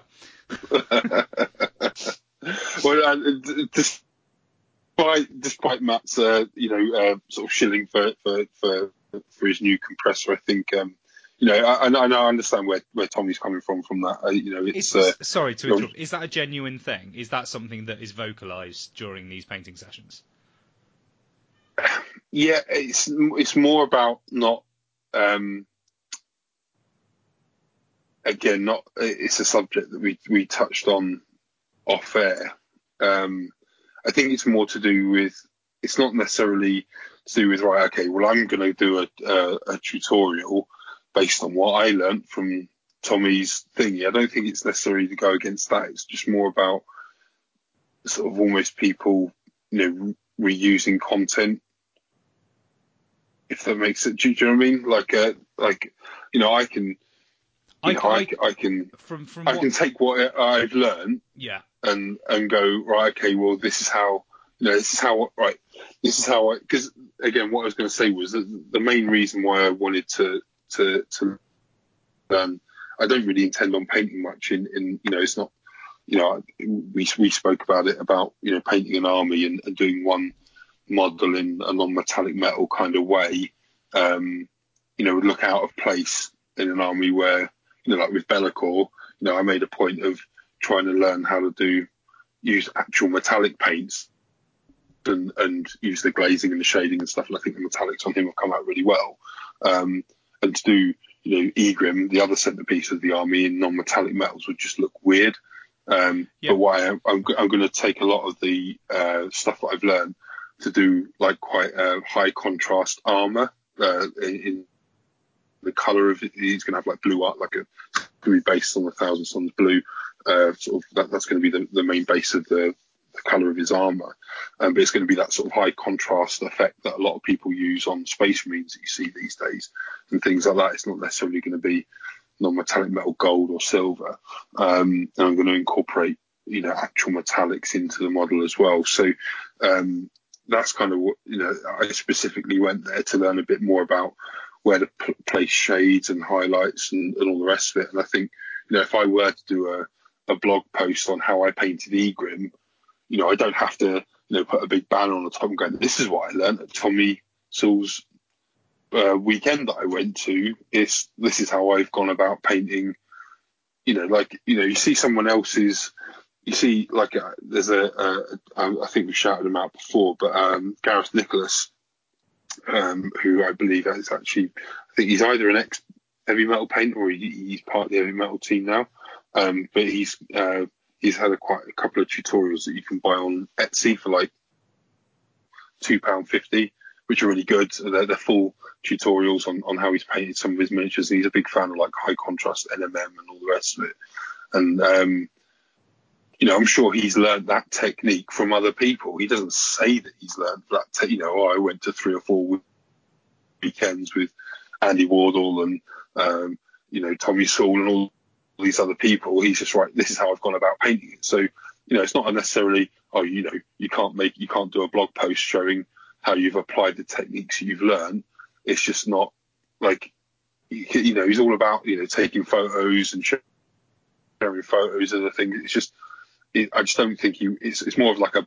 It's almost like more of a piracy thing. Do you know what I mean? Like he doesn't want people to take videos because he doesn't want yeah. People think- just to just take away and replicate his course. It's why You I know, if wanted. t- yeah, if it's t- why I wanted to ask, because you know, initially it felt like he was saying, "Don't share this information with others. You paid for this." But I Yeah. I understand it more from the perspective of, "Don't take this information, do a YouTube video with your photos, and go through in detail what we've just been through here, so they get context as well." Yep, completely understand that. Yeah, And yeah, similarly, yeah. you, so- talk about you talk about concepts and everything.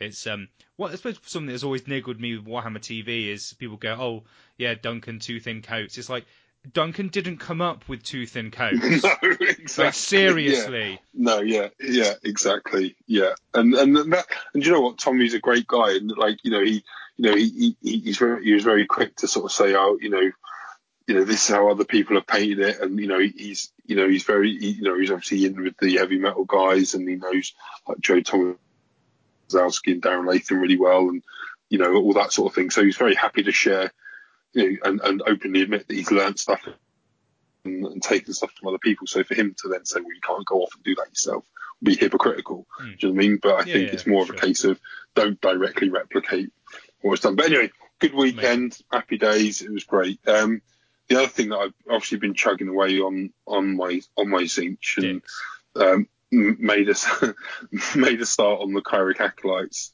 Um, it shows how long it's been since our last podcast. But well, no, um, but fair, fair, and I mean, I want to say this. I've been saying this to other people. Fair play for finishing Be'lakor, and within a week you're cracking on with the acolytes. I was worried there was going to be a gap. I mean, you are making classic Rob slower than most people progress, but you're making progress. It's great to see.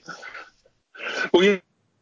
Yeah, and even so, I mean, and this is the, you know, like, I, you know, there's a certain paint scheme and there's certain things that, you know, I won't bore people going back over, retreading sort of old ground, but um, obviously I've got the, the paint scheme very much locked in.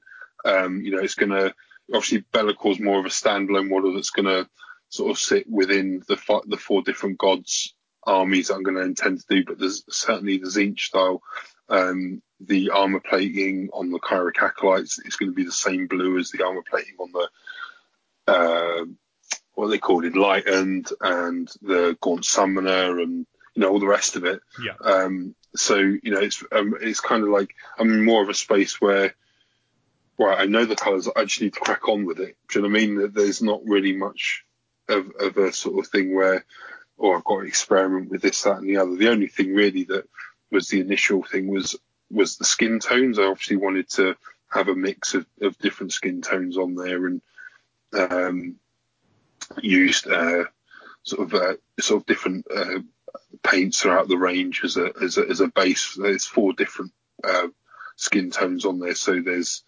um, Pallid Wych flesh as a base, Rakarth flesh as a base, um, Kislev flesh as a base, and Dryad bark um, uh, as a base, which uh, the Dryad bark one was. I, was sort of thinking about a, a darker skin, and there was. Funny to mention it. There was a, a Duncan video um, about how to do darker skin on. I think it was a Blood Reaver, and he used Dryad bark as a base, and then Reikland flesh shade, sort of give it more of a warmer tone.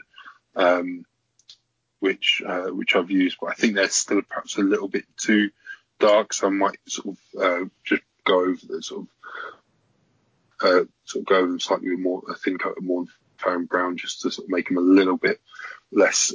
Um, they look a bit.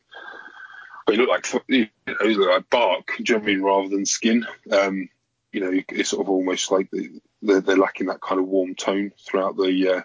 Because uh, dryad bark's very. It's like a grey brown almost.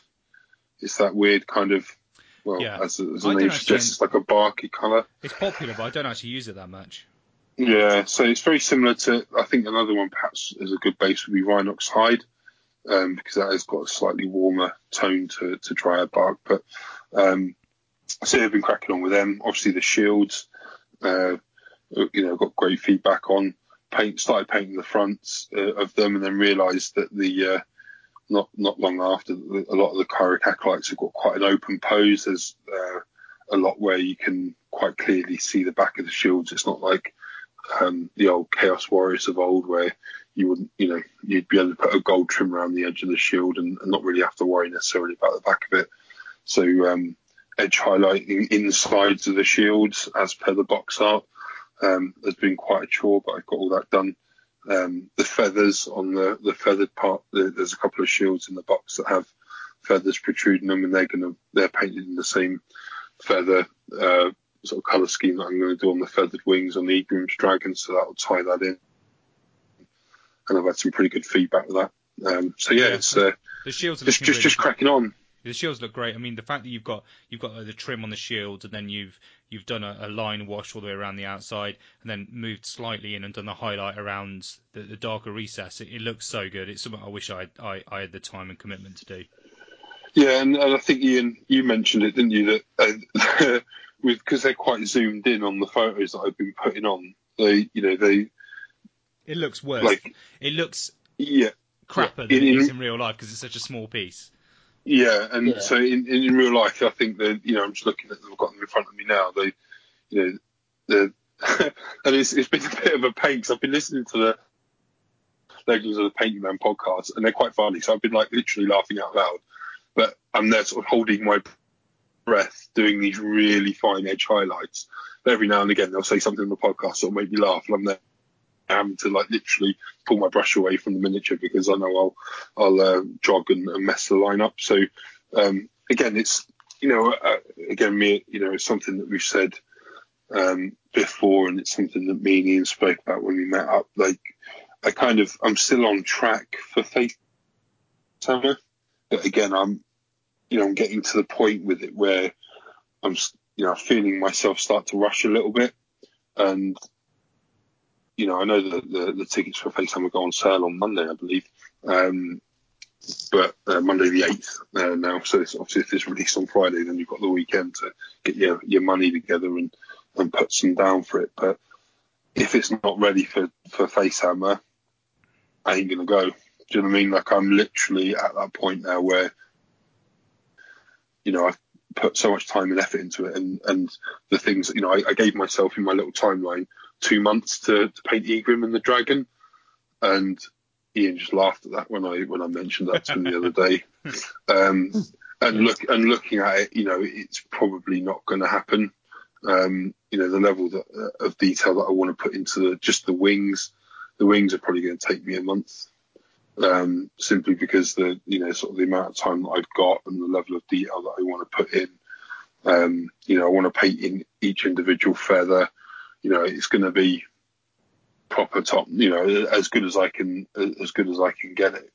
Um, and if it means it's you know I miss you know miss face hammer and you know potentially roll over into I don't know South Coast next year maybe, or I, I can't really think of any other tournaments between the, you know Facehammer and South Coast really. I mean, perhaps got Age of Santa or something like that. You know, Paddy's event at the end of the year, maybe you know, the painting masters. You know, I won't have qualified, but maybe you know have the the the army to reveal by then. But I'm just not gonna. You know, I, I want this to be an army where I can. You know, I'm not in a position in my life to to, to sit here every every single night and paint for 12 hours. You know, I've got you know two nights a week and a and half a day, you know, one on a Sunday afternoon. So sort of the equivalent of perhaps you know three decent painting sessions a week. It's just you know I, I don't want to sell myself short. Does that make sense? I, like I, yeah, you, you want to. You're, um, you're, you're, doing the right thing. Well, as, as, much as events are great for getting stuff done, I you, are taking the maybe the, the, the better of the attitudes, which is why you produce stuff like Be'lakor. Is that you're actually saying to yourself, it's done when it's done. This is my goal, but it, yeah. if it ain't done by then, I, I, I ain't taking it. Uh, unfortunately, yeah, I'm yeah. having to pass on Facehammer this year, um, and that's purely because uh, we actually arrived back from Florida, Florida uh, at half past six in the morning uh, in Gatwick. On the, it's on the Saturdays that you get back. On the Saturday, so it's just one of those things. They were the best dates we can get, so that's a, that's a shame. But t- as Rob says, tickets will go up and sell on Monday, I believe. Um, they don't really need any help from us to sell tickets. I'm sure they'll sell out. No. Um, same with Blackout. Chris is almost at capacity now. Uh, we pretty much pre-sales. I think there's 20, 25 tickets left. Uh, I think he's put up to 100 capacity. So you know, it's it's funny actually. Blackout's one of those where it's one of the biggest events, but you won't hear him bang on about it. Um, no. people, people, just go and love it. So that's if you, it, I'm 100% going to be a blackout. We've got hotel booked, tickets booked. Um, so oh, yeah. I'll be I'll be there as his little helper again. Definitely. Need to get you on the gaming table. Hopefully Ian will come down for that one as well. Um, maybe bring along his new missus. No. Um, no. no, no, to, no to the event or no to bringing your new missus? No, then I'm I'm off events for the year. So that's local. Three down the road. Yeah, just yeah. a four-hour drive. Yeah. Yeah. but anyway, I mean, yeah, I mean, obviously, blackout that was the original thing. I was, I was hoping that he'd, he'd, perhaps push it back a little bit later on in the year, but obviously, it's quite a nice. Um, it's almost like a that and face hammer and nice sort of things to sort of cap the summer off with. Um, you know, last year was fantastic, even though I didn't play. It was, it was just again, it's one of those events, especially Firestorm being quite close. It's uh, it's just nice to rock up with. Um, me and Matt almost uh, got started on by a, a drug addict on the in the car park on the second day when we didn't say hello back to him yeah, once we were there. That was a bit weird, but uh, don't let that put you off, uh, ladies and gentlemen. It'll be a lovely, lovely event, and yeah, by, by, by the looks of it, I, I don't think I'll, I'll be making Facehammer. So, uh, Graham, fill your boots this year, mate. But I'm going to be coming for you next year. After all um, that trash talk at the start of the year. Well, you know, yeah, that was, uh, you know, that was all good. But it, um, I mean, again, it, sort of going back to sort of working on the army, one thing I, I have started to do is, um, you know, if I am there, it's, it's a non-hobby night. I'm using sort of bunny quotes, bunny ears again. But if it's not a hobby night, then um, you know, if, if, I'm there sort of keeping an eye on the baby monitor, you know, I'll be doing stuff like just assembly, you know, clipping sprue, clipping horrors off the sprues, and and trimming them down and, and getting rid of mold lines. Um, you know, perhaps you know, sticking bits and bobs on base. You know, trying to do as much as I possibly can.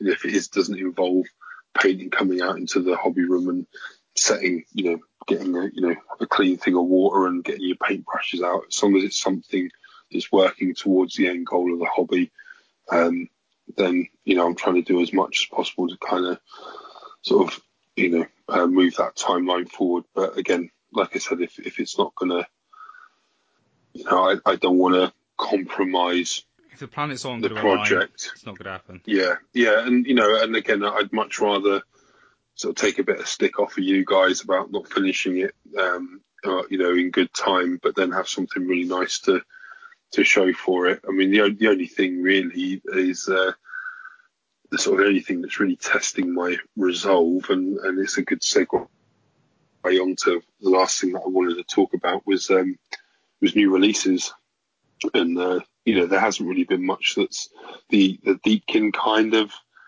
you know I was sort of umming and ahhing about Deepkin for a while, um, but you know that's kind of it, to try and sort of scratch my Aelf itch as it were, you know. But I, I'm kind of sort of I, I think my patience will be rewarded once they they do something with the light and shadow elves, but certainly the new Slaanesh stuff, um, you know, something I've always said that you know as part of the the sort of overall Be'lakor project was to have a, a Slaanesh contingent in there, and seeing the stuff that they've released for that um, does look very tasty indeed.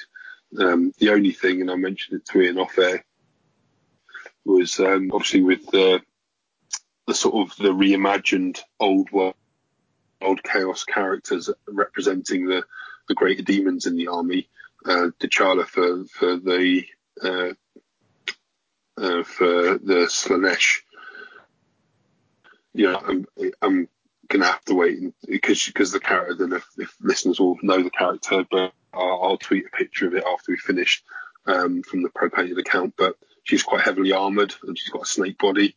So I think um, you know rather than mashing up uh, one of the new Keep, Keeper of Secrets models with a, a Tyranid Mawloc or whatever they're called, um, you know, I'm probably better served waiting to see what they do with Fulgrim. Yeah, um, possibly. You know, as I don't know. I, I like as, as and when he releases. I don't know. I like. I think he'll have a more of a Slaanesh tail and armored and stuff. So. Mm. I think I actually think he's. Gonna, um, I think if they did him, he'll be more in the vein of the new um, um, Keeper of Secrets.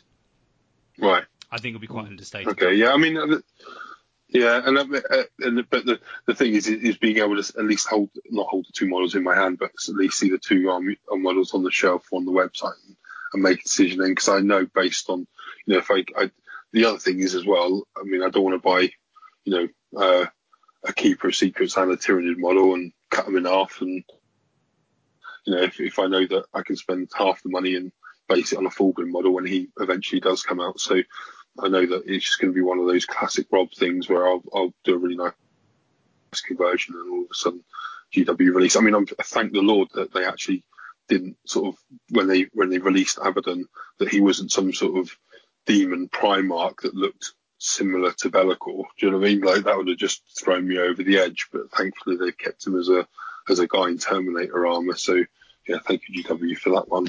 um, yeah, so I mean, but I, again, I think that that's kind of like a saving grace, you know, the fact that um, I, I, do want to wait until the full Fulgrim model's released before I, I, I make a move on my Slaanesh stuff means that as much as it'd be nice to pour over the new Battle Tome and and see some of the you know the, the endless spells look great and you know that that Xerxes styled Demon Prince looks pretty cool as well.